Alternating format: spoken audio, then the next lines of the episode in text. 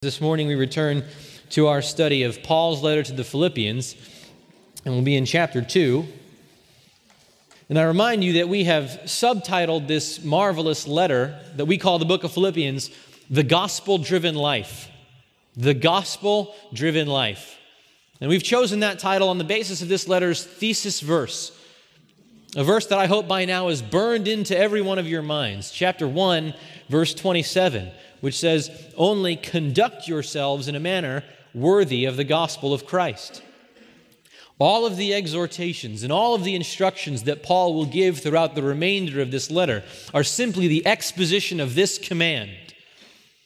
And so, the book of Philippians is a call to live a life worthy of the gospel, or as we have put it, to live a gospel driven life.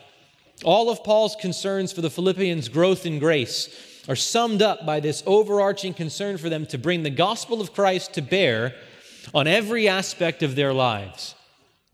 He desires that this precious congregation, these dear brothers and sisters who have been so close to his heart, would live in, in a manner that is consistent with the implications of what Jesus Christ has accomplished on their behalf.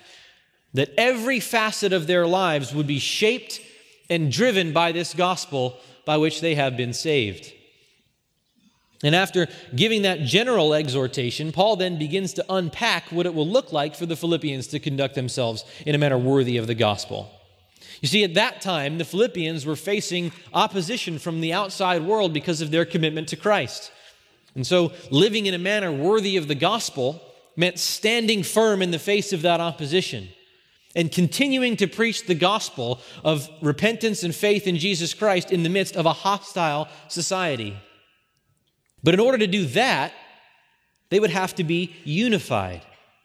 An army of soldiers can't hold their own ground amidst opposition, nor can they advance behind enemy lines unless they fight as a unified body. And so, in the spiritual warfare of the Christian life, bringing the gospel to bear on our everyday lives means walking in the unity with one another that Christ has purchased for us on the cross. And so at the beginning of chapter 2, unity becomes the apostles' concern. Make my joy complete by being of the same mind, maintaining the same love, united in spirit, intent on one purpose. But then we quickly learn that in order to experience this gospel driven unity, God's people must also be characterized by gospel driven humility. The only way we're going to be unified, verse 3, is if we do nothing from selfishness or empty conceit but in humility of mind, regarding one another as more important than ourselves, not merely looking out for our own personal interests, but also for the interests of others. And then in verses 5 to 11, Paul gives us the supreme example of humility, the perfect illustration of that kind of self sacrificing humility when he calls us to have in ourselves this, this attitude, which was also in Christ Jesus. And so in verses 6 to 8, we studied in depth the humiliation of Jesus with a view to imitating the perfect example of humble service that we have in the Lord. If the highest of the high, the one worthy of all praise and all honor, could descend to the lowest of the low, to, to the abject degradation of the cross, surely we can humble ourselves and lay down our lives in obedience to Christ and in service to his people. But this morning we come to verses 9 to 11, in which Paul celebrates the exaltation of Christ that followed his humiliation. See, the sorrow and the pain of Good Friday gives way to the glory and the rejoicing of Resurrection Sunday as Christ rises victoriously from the grave and 40 days after come is exalted to the right hand of the Father. But just like Christ's humiliation serves an illustrative purpose, so does this text. What we'll see this morning is that it's not only Christ's humiliation that teaches us and shows us how to live and minister in humble service of one another.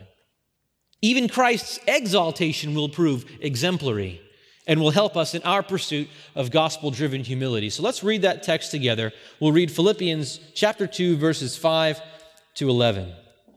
Paul writes, Have this attitude in yourselves, which was also in Christ Jesus, who, although he existed in the form of God, did not regard equality with God a thing to be grasped, but emptied himself, taking the form of a bondservant and being made in the likeness of men. Being found in appearance as a man, he humbled himself by becoming obedient to the point of death, even death on a cross. For this reason also, God highly exalted him and bestowed on him the name which is above every name, so that at the name of Jesus every knee will bow, of those who are in heaven and on earth and under the earth, and that every tongue will confess that Jesus Christ is Lord to the glory of God the Father. What we have in this text are three elements of the exaltation of Christ. Three elements of the exaltation of Christ. We have the reason for his exaltation in the beginning of verse 9. We have the nature of his exaltation in the second half of verse 9. And we have the purpose of his exaltation in verses 10 to 11. And as we study Christ's exaltation together this morning, it's my prayer that we would behold our God seated on the throne and that we would come and adore him. It's my prayer that our hearts would be filled with worship as we behold this exalted Christ in all of his majestic glory, and that the sight of that exalted glory would give us fuel for our pursuit of humility and our battle against pride. Let's consider then that first element of Christ's exaltation. Number one, the reason. The reason for his exaltation. Read verse 9 with me again. For this reason also, God highly exalted him and bestowed on him the name which is above every name. For this reason, or some of your translations will have therefore. Well, what is this reason? What is the therefore, therefore? It's there to causally link Jesus' display of humility to his exaltation. As God, he emptied himself. He made himself of no effect by becoming man, taking the form of a slave. And as man, he humbled himself by becoming obedient to death, even though he never deserved to feel death's sting. And not just death in general, but he humbled himself even to death on a cross subjecting himself not only to the pain and the shame of crucifixion, but also to the curse of God, even though he never deserved to taste the bitterness of the cup of his Father's wrath. For this reason, Paul says, God highly exalted him. So, what we see here, illustrated by the life and ministry of the Lord Jesus, is the truth of that general principle that was stated in Proverbs chapter 22, verse 4 that the reward of humility and the fear of the Lord are riches, honor, and life. Jesus himself taught this principle on multiple occasions, always directed at the prideful Pharisees. In Matthew 23, just before he pronounces those eight woes on the Pharisees and scribes, he instructs his disciples not to be called rabbi or father or leader. And he tells them that the greatest among you shall be your servant. And then comes the principle Matthew 23 12. Whoever exalts himself shall be humbled, and whoever humbles himself shall be exalted. Jesus repeats this statement in Luke 18 as he concludes the parable of the Pharisee and the tax collector, where the proud and self righteous Pharisee leaves condemned in the sight of God. But the humble tax collector, beating his breast and begging for mercy, goes to his house justified. And Jesus repeats this principle yet again in Luke chapter 14 as he attends a banquet in the home of a Pharisee and sees the guests were all choosing the places of honor at the table.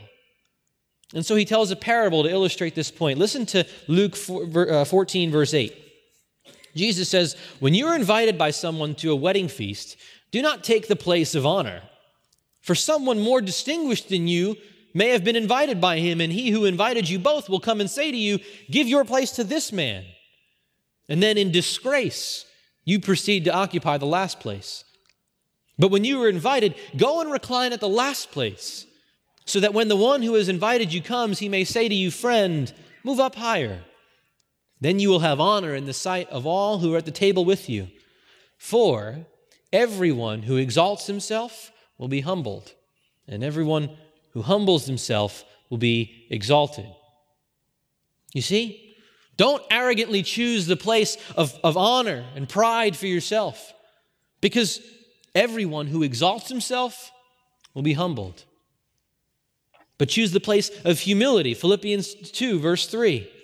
With lowliness of mind, regard others as more important than yourselves. And having chosen the way of shame and humiliation, you will experience the blessing and the honor of exaltation. And that is exactly what happened with the Lord Jesus. He humbly chose the path of degradation and disgrace. And for this reason, God highly exalted him. Now, what's Paul's point here? Is, he, is it simply to narrate the life, death, and resurrection of the Lord Jesus Christ? Is it simply informational? No. Remember, as we've said, this look at the humiliation and the exaltation of Christ has an illustrative purpose in Paul's argument. He's called the Philippians to the kind of gospel driven unity that can only exist when the members of a congregation are marked by a gospel driven humility. And in order to stir them up to that humility, he calls them to imitate the supreme example of that humility, the Lord Jesus Christ himself. But Paul doesn't stop with the example of Christ's humiliation. He carries straight through to his example of exaltation. He says that Christ's humility was the very reason for his exaltation.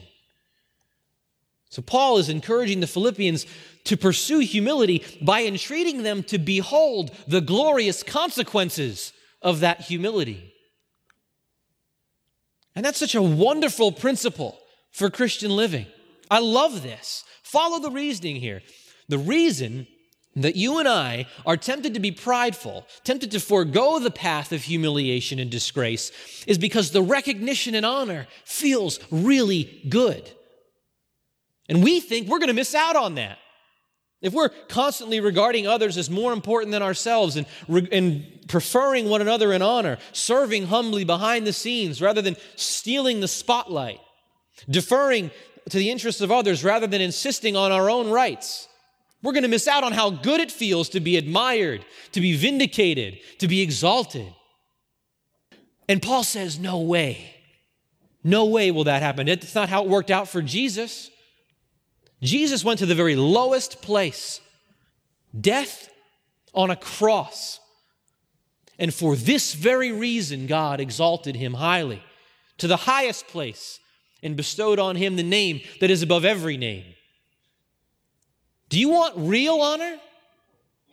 Do you want real exaltation? Well, don't settle for the cheap stuff. Don't be so easily pleased by the temporary substitutes that the world offers. Pursue humility. That's where true glory is gained. I love that. Paul doesn't say, stop desiring to be exalted, stop desiring glory and honor.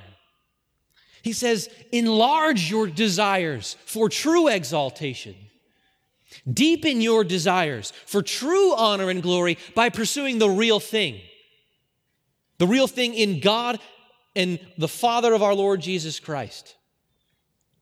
Paul is teaching us to fight the temptation to seize the pleasure of earthly glory and recognition among men by alluring us, by enticing us with the superior pleasure of heavenly glory and the recognition of God. You see, we are to fight the temptation to sinful pleasure with the promise of a superior pleasure. Calvin summarizes the point perfectly. He says, For from the most abject condition, Christ was exalted to the highest elevation. Everyone, therefore, that humbles himself will in like manner be exalted. And he goes on to say, Who would now be reluctant to exercise humility by means of which the glory of the heavenly kingdom is attained? And then you say, wait a minute, that doesn't sound quite right. You're saying that we should pursue humility for the reward of exaltation that will follow. Isn't that selfish? We should just we should just obey for you know, it's the right thing to do. We shouldn't obey because of the reward we'll get out of it. Well, many Christians have imbibed just that notion that if our obedience is motivated by the, the pleasure that we gain from it or the reward that it will bring, that somehow it's not real obedience, it loses its virtue.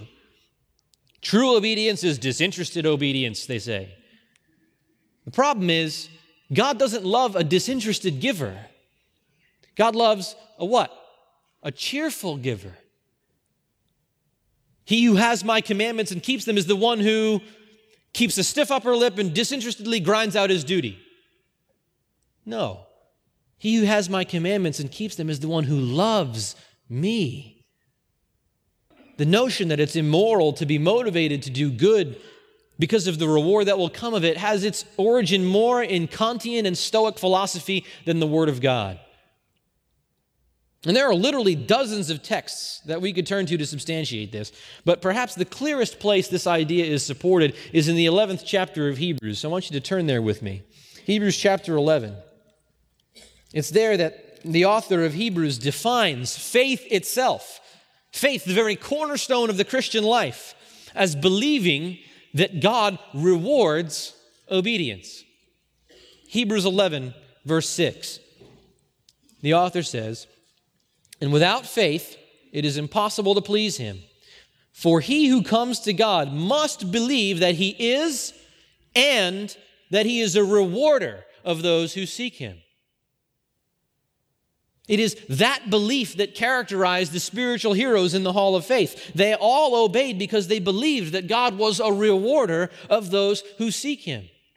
We could go through all of them, but skip down just to verse 25, where the writer applies this to Moses, who in verse 25 says, chose rather to endure ill treatment with the people of God than to enjoy the passing pleasures of sin considering the reproach of Christ greater riches than the treasures of Egypt. For he was looking to the reward.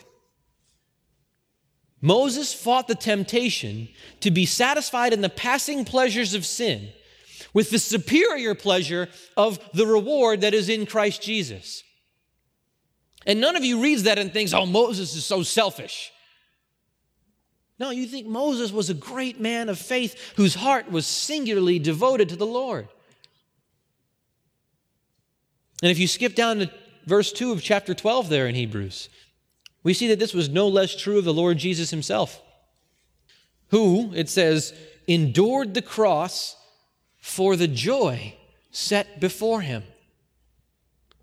It was the joy of gaining the Father's glory that he had always enjoyed for all eternity, but had endured, had endured being without now for his 30 year sojourn on earth, that motivated him to endure the shame and the humiliation of the cross.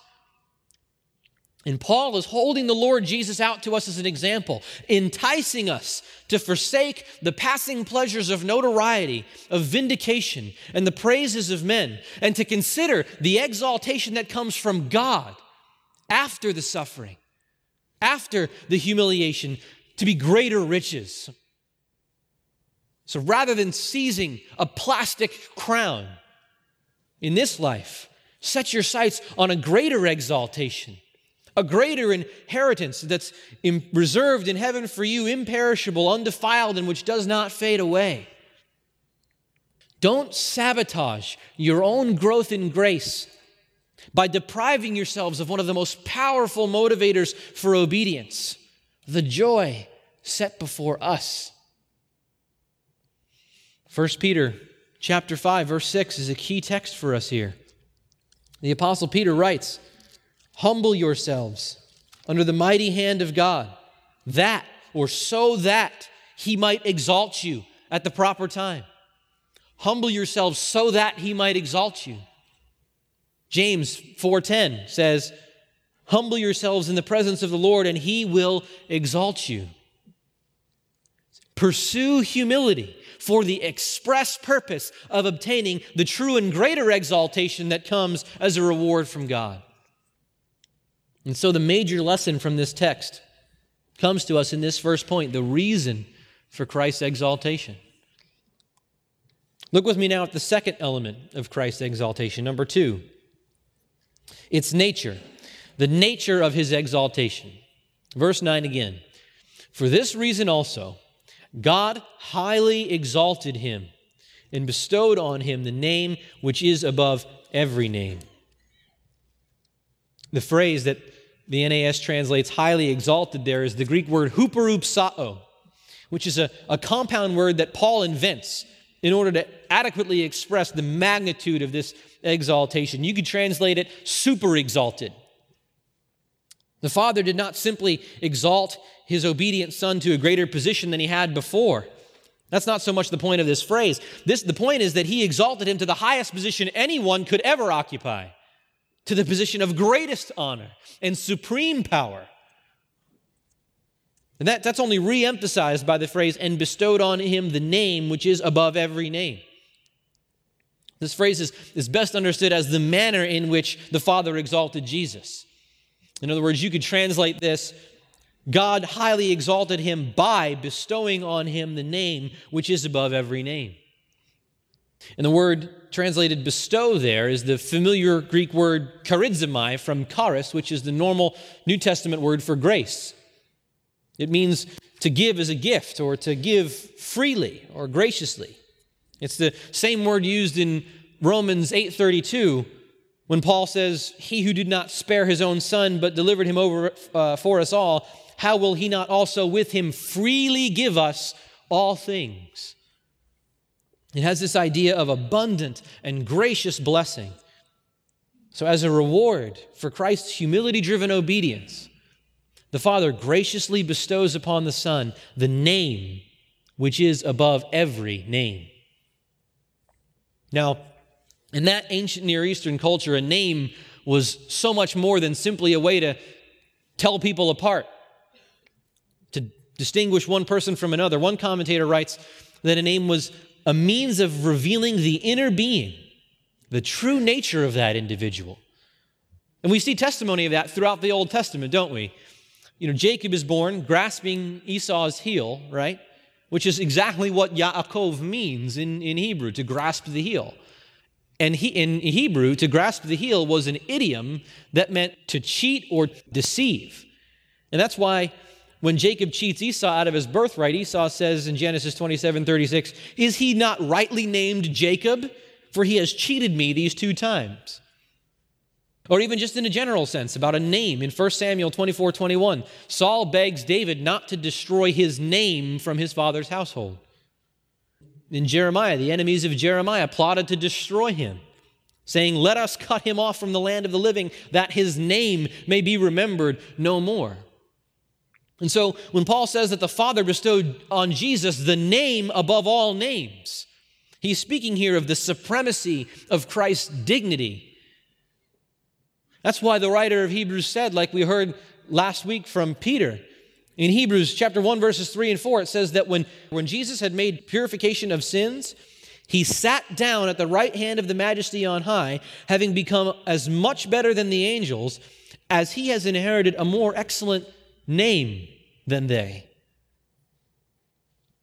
So Calvin writes, the meaning, therefore, is that supreme power was given to Christ and that he was placed in the highest rank of honor, so that there is no dignity found either in heaven or in earth that is equal to his.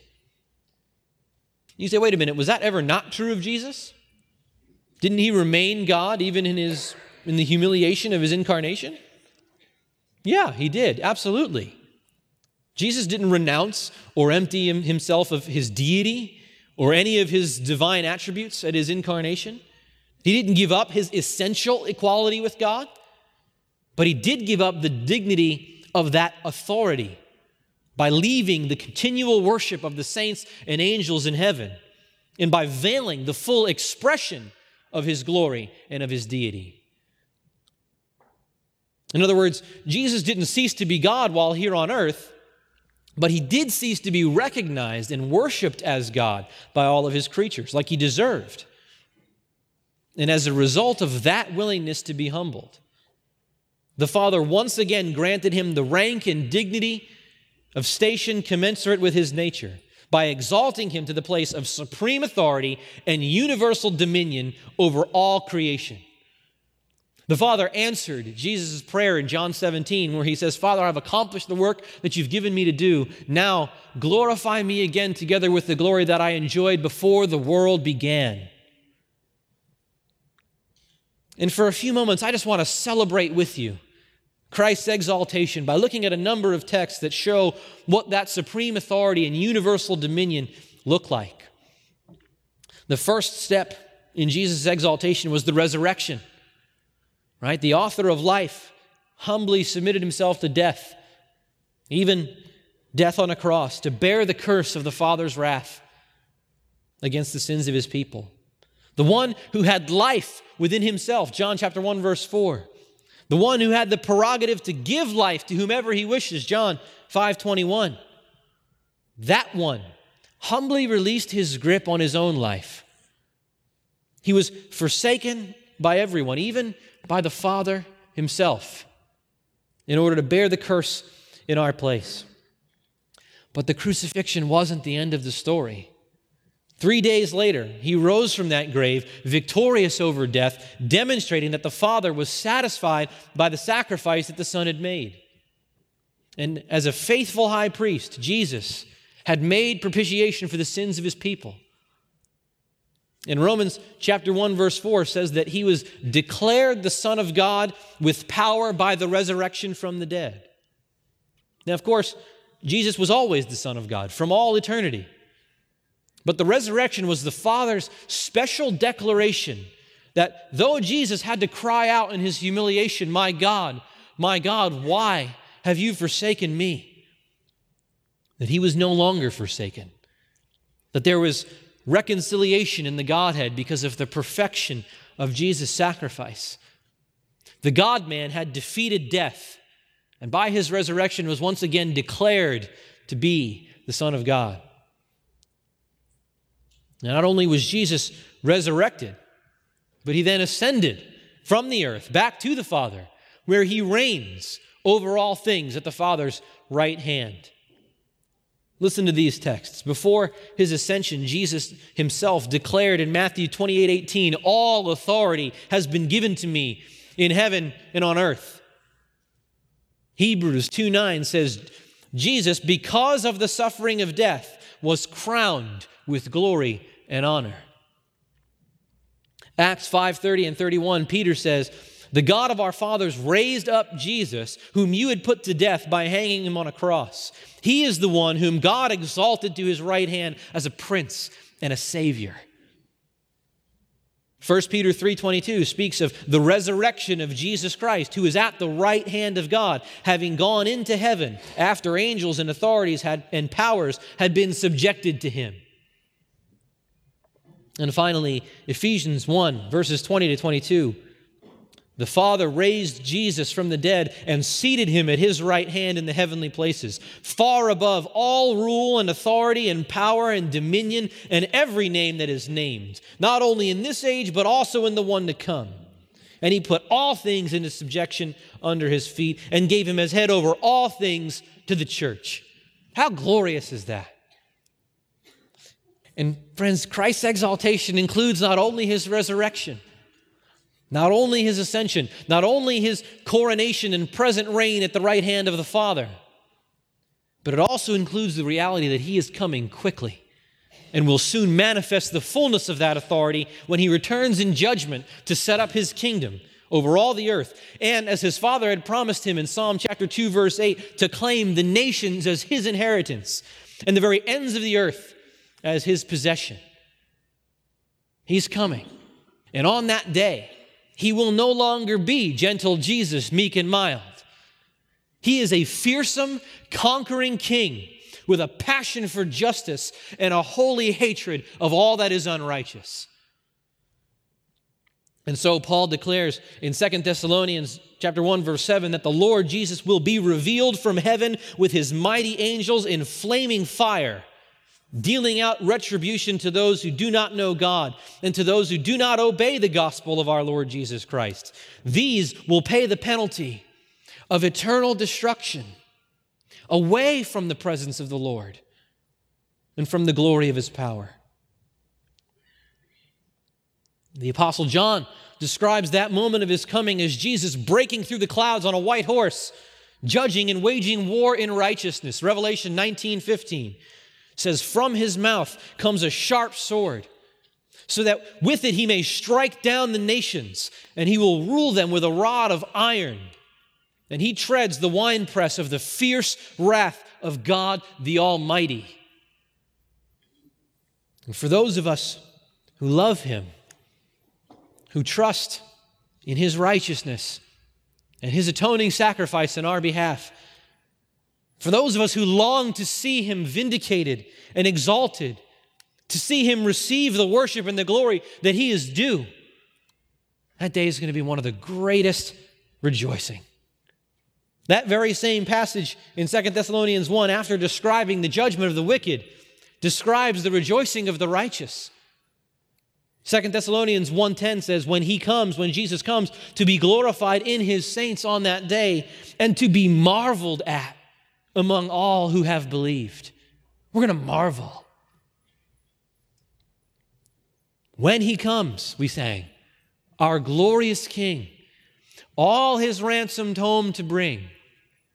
Then anew, this song we'll sing Hallelujah. What a Savior.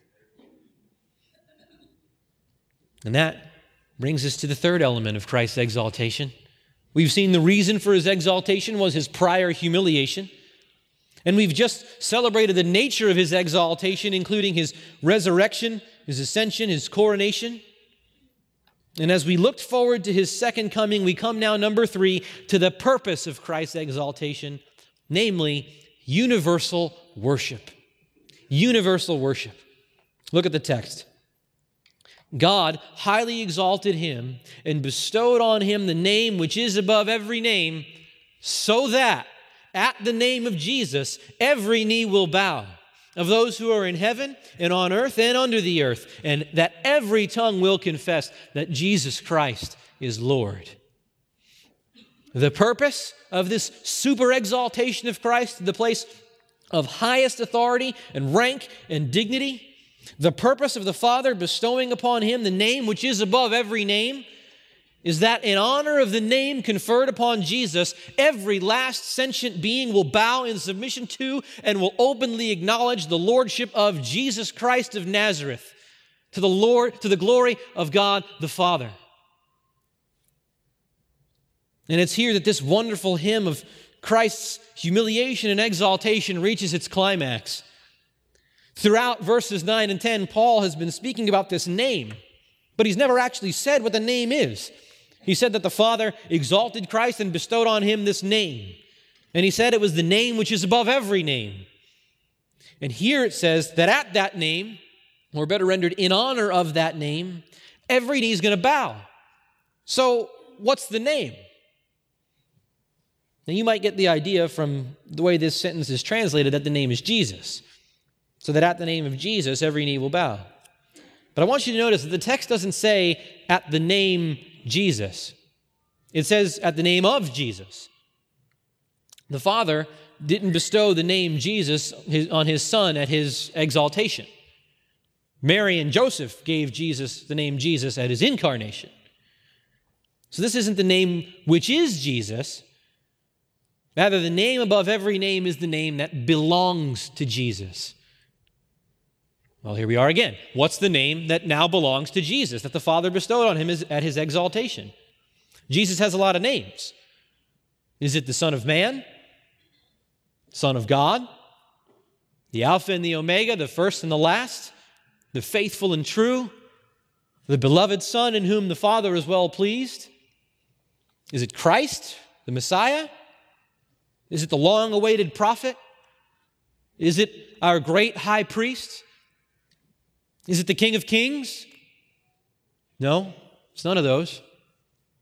Finally, the almost unbearable suspense in the text is broken, and the Apostle Paul tells us that every knee will bow and every tongue will confess that Jesus Christ is Lord. It's unmistakable that this is the focus. The word is even brought forward in the beginning of the phrase in the original language to show this extra emphasis on Lord. And of course, the word Lord is the Greek word kurios, and it means master, sovereign, one of ultimate authority. It's a title of majesty, of sovereignty, of honor, and supreme authority. Pastor John, in his commentary, writes Whoever is Lord is over everyone else. He has absolute supremacy and the right to be obeyed as divine master.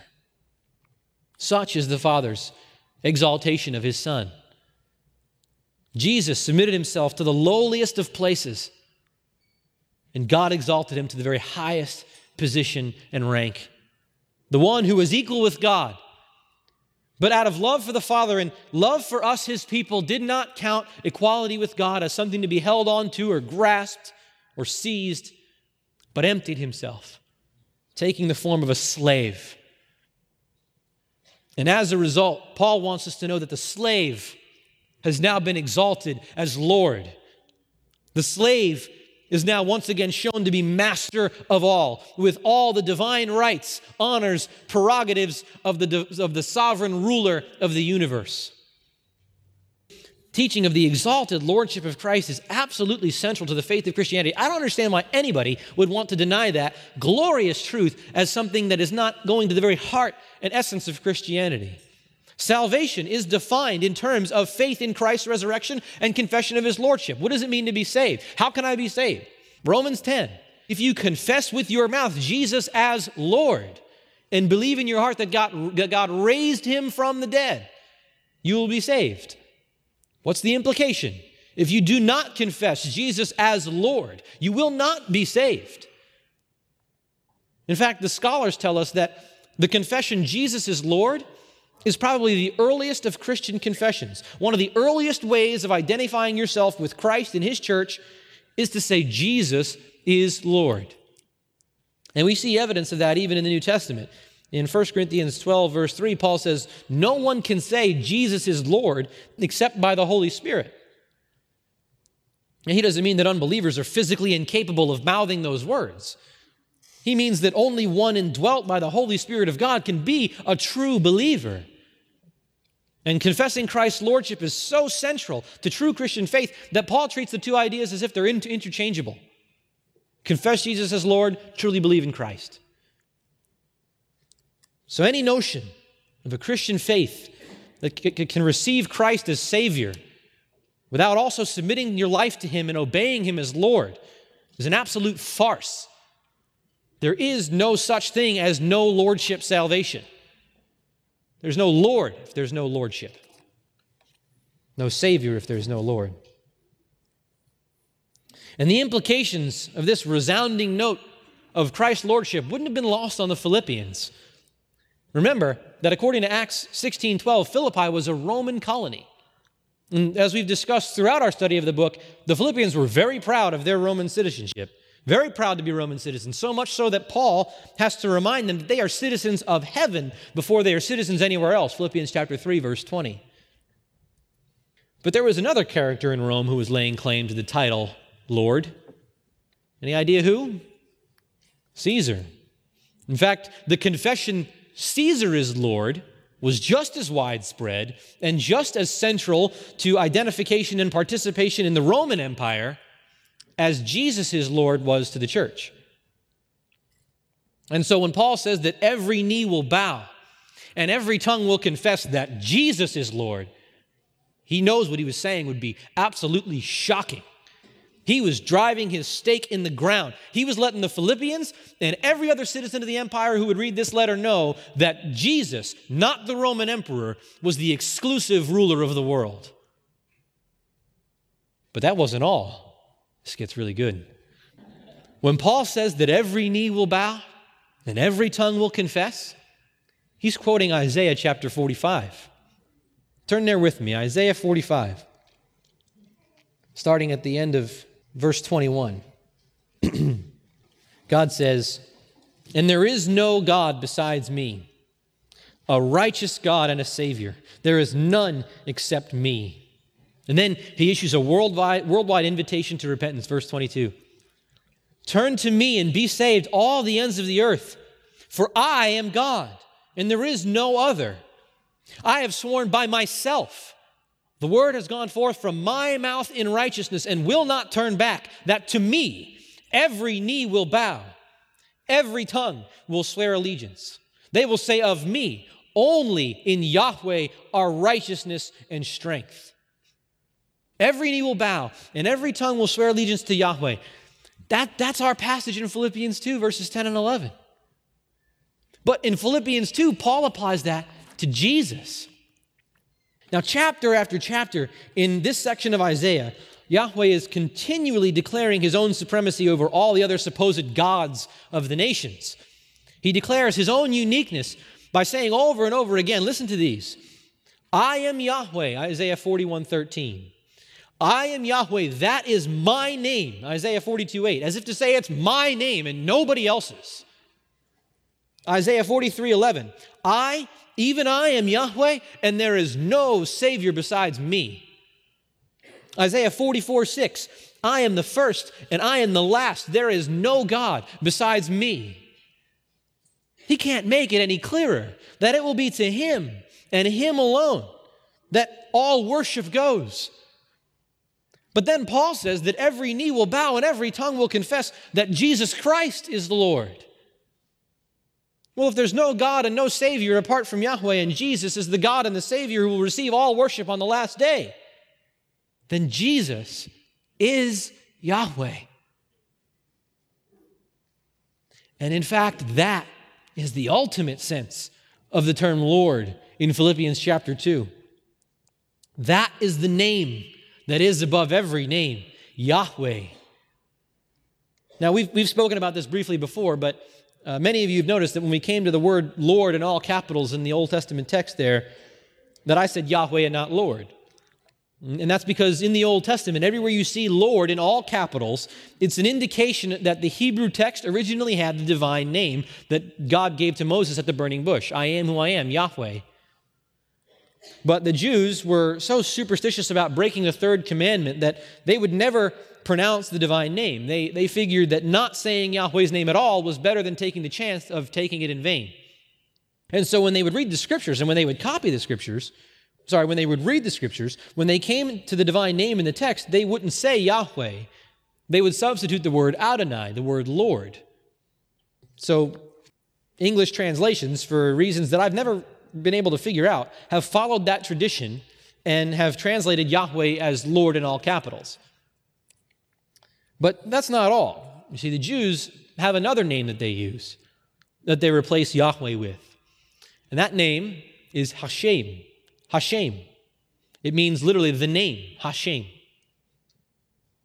So this was another way of showing reverence to the divine name by never having to pronounce it. Just say to the name. In fact, to this day, if you speak the name Yahweh in the presence of a devout Jewish person, they will be offended. So when Paul says that the Father highly exalted Jesus and bestowed on him the name, which is above every name, every Jewish person who heard this letter being read would have gasped.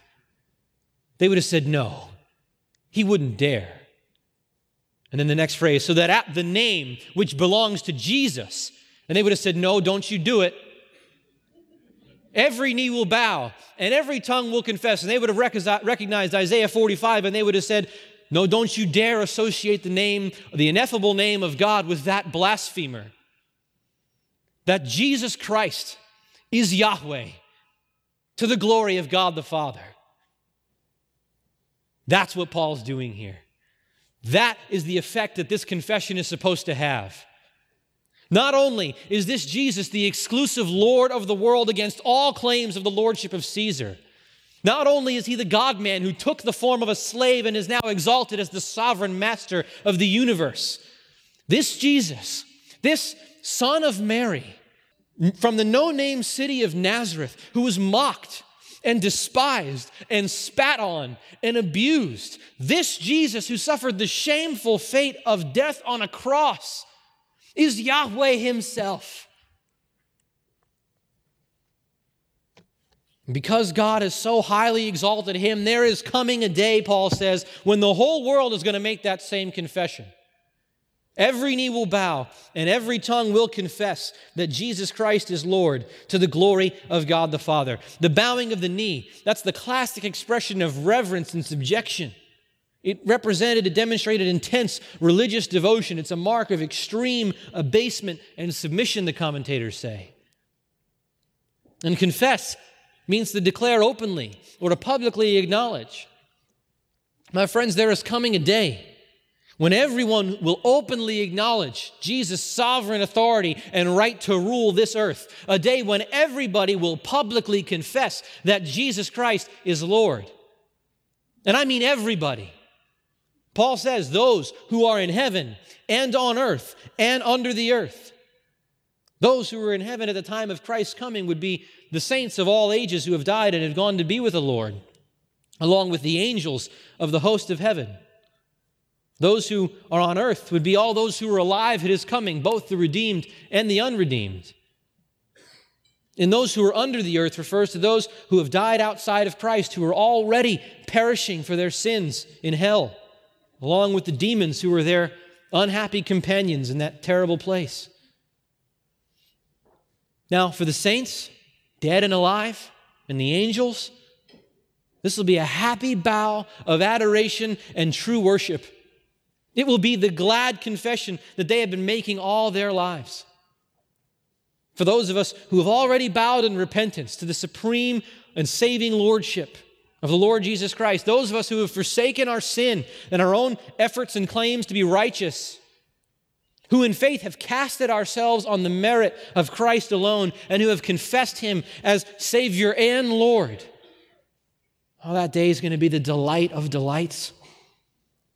The bowing of the knee and the confessing of the tongue will be the great consummation of all our labor, of all our prayer, of all our suffering, of all our faithful obedience and service to the Lord. That happy confession that will ring from our lips will be the joyful victory cry of an army of triumphant soldiers in the processional march of our conquering King. All but for those of you, I want everybody within the sound of my voice to take your hand and put it on your knee right now. Go ahead, do it. Don't be afraid. For those of you who remain dead in your sins, for those of you who continue to trust in your good deeds, even in part, to admit you into the holy presence of God, for those of you who think too much of your own righteousness and your own goodness and too little of the holiness of God, for those of you who continue to cling to your pride, to your greed, to your drunkenness, to your sexual immorality, to your jealousy, envy, bitterness, selfish ambition. For those of you who refuse to be ruled, for those of you who refuse to bow the knee and submit yourself to the Lordship of Christ and to the authority of His holy word, for all of you who have arrogantly declared, I am the Lord of my own life. I answer to no one. Don't tell me what to do. I am the master of my fate. I am the captain of my soul. My friend, that knee that you're holding in your hands is going to bow. That tongue in your mouth that you have used all your life to blaspheme the name of the God who gave you life, it's going to confess. And that will not be the praise of an adoring worshiper at long last. Paul's not speaking about a universal conversion here. No. Together with the demons and the rest of the unbelieving world who mocked the Lord Jesus Christ, who belittled his glory, who slandered his church as narrow minded bigots who just can't get out of the first century, primitive, primitive men. Those who disregarded the scriptures as the word of Neanderthals and who regarded the gospel of Christ crucified as foolishness, to your utter shame and horror, you will make the despairing admission of a conquered enemy and will bow in resentful submission to the sovereign king whose power you can no longer deny.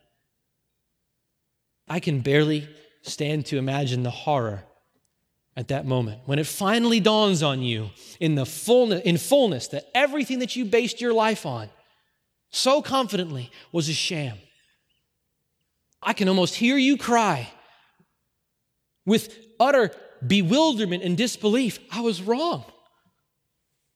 I was wrong the whole time. I was so sure, but I was wrong. And then it will be too late. Friend, be reasonable. You're going to have to bow the knee. Whether it's today, in a day of grace, or whether it's on that terrible day, you're going to bow the knee. Bow it now. Now is the day of salvation. Now is the acceptable time. And miracle of miracles, this sovereign king stands yet willing to receive you. Despite all of your sin, despite all of your stubborn refusal up until this point, the door of salvation yet remains open. Abandon your sin and abandon yourself. Run to Christ and be saved. And for my dear brothers and sisters who, along with me, eagerly await the day when he comes in his glory to set up his kingdom and rule the earth in righteousness. Remember the point of our passage in its context.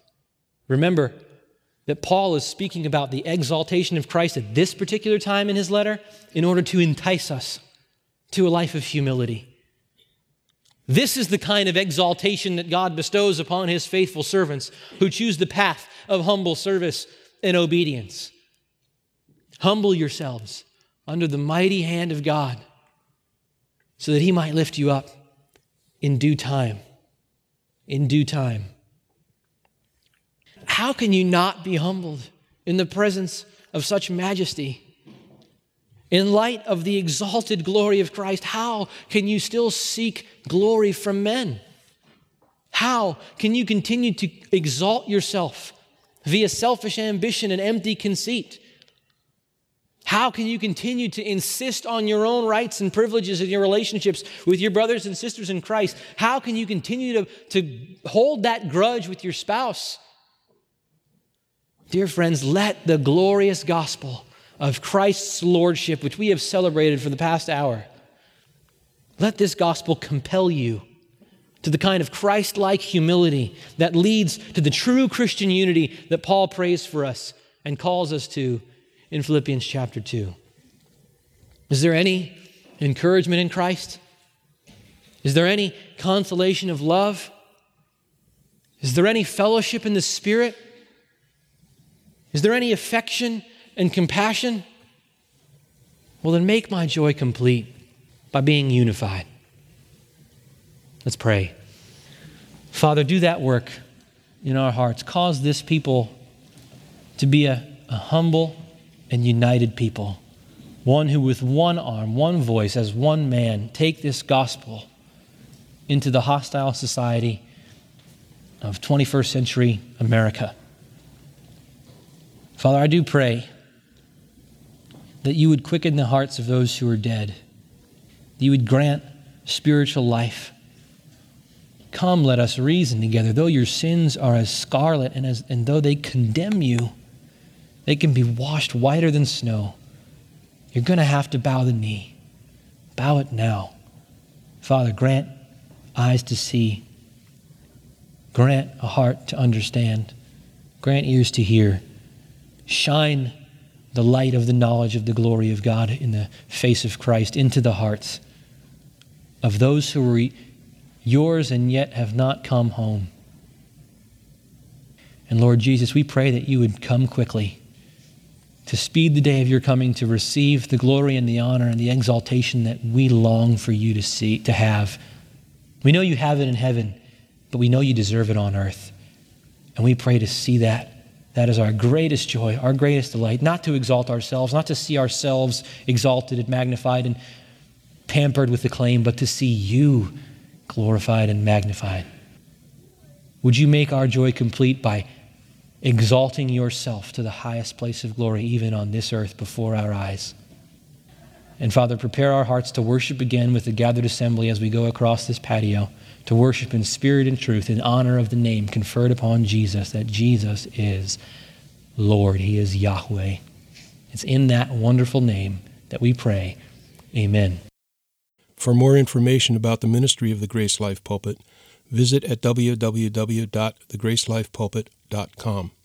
Copyright by the Grace Life Pulpit, all rights reserved.